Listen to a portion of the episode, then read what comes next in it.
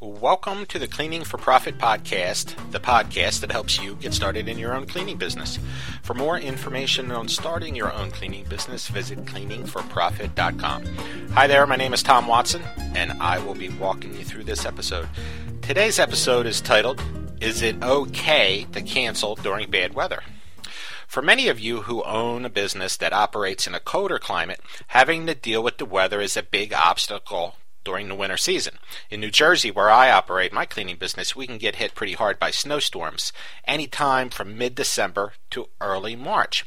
In fact, as I sit here writing and recording this podcast, we are in the middle of a storm that will bring us well over a foot of snow.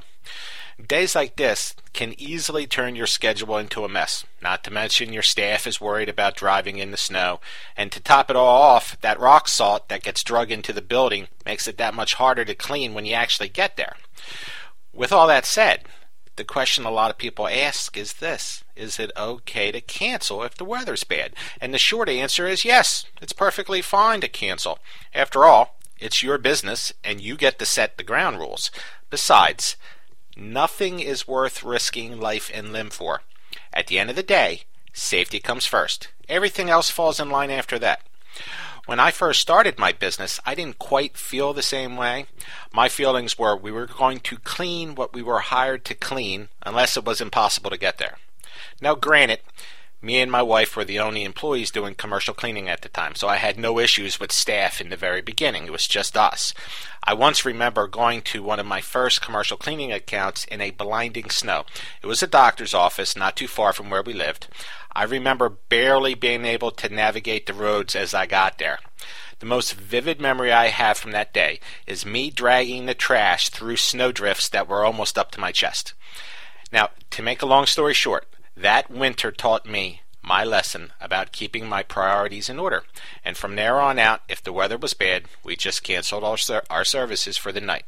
No point in putting anyone in danger over a few trash bags.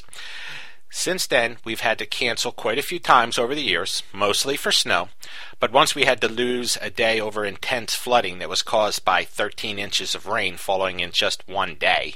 There were so many roads closings that that I wasn't even sure that I was going to make it home from the office that day.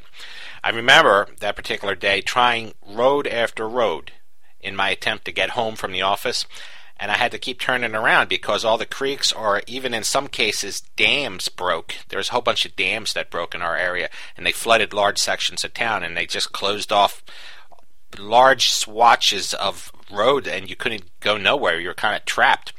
The very last road that gave me a chance to get home had water that was almost two feet deep for long stretches, but I drove it anyway, and I was lucky I didn't get stuck.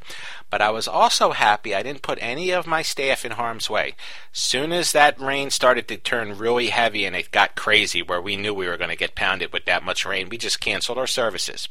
So, my suggestion to you is to just play it safe when the weather turns sour.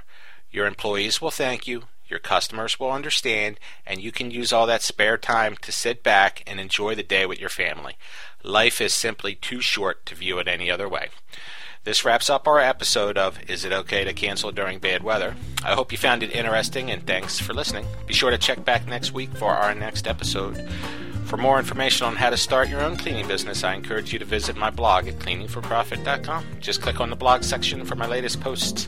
Should you have any questions or comments about this episode, just visit the website and go to the Contact Me page. I look forward to hearing from those of you who touch base, and I'll talk to the rest of you next week. Thanks again for tuning in.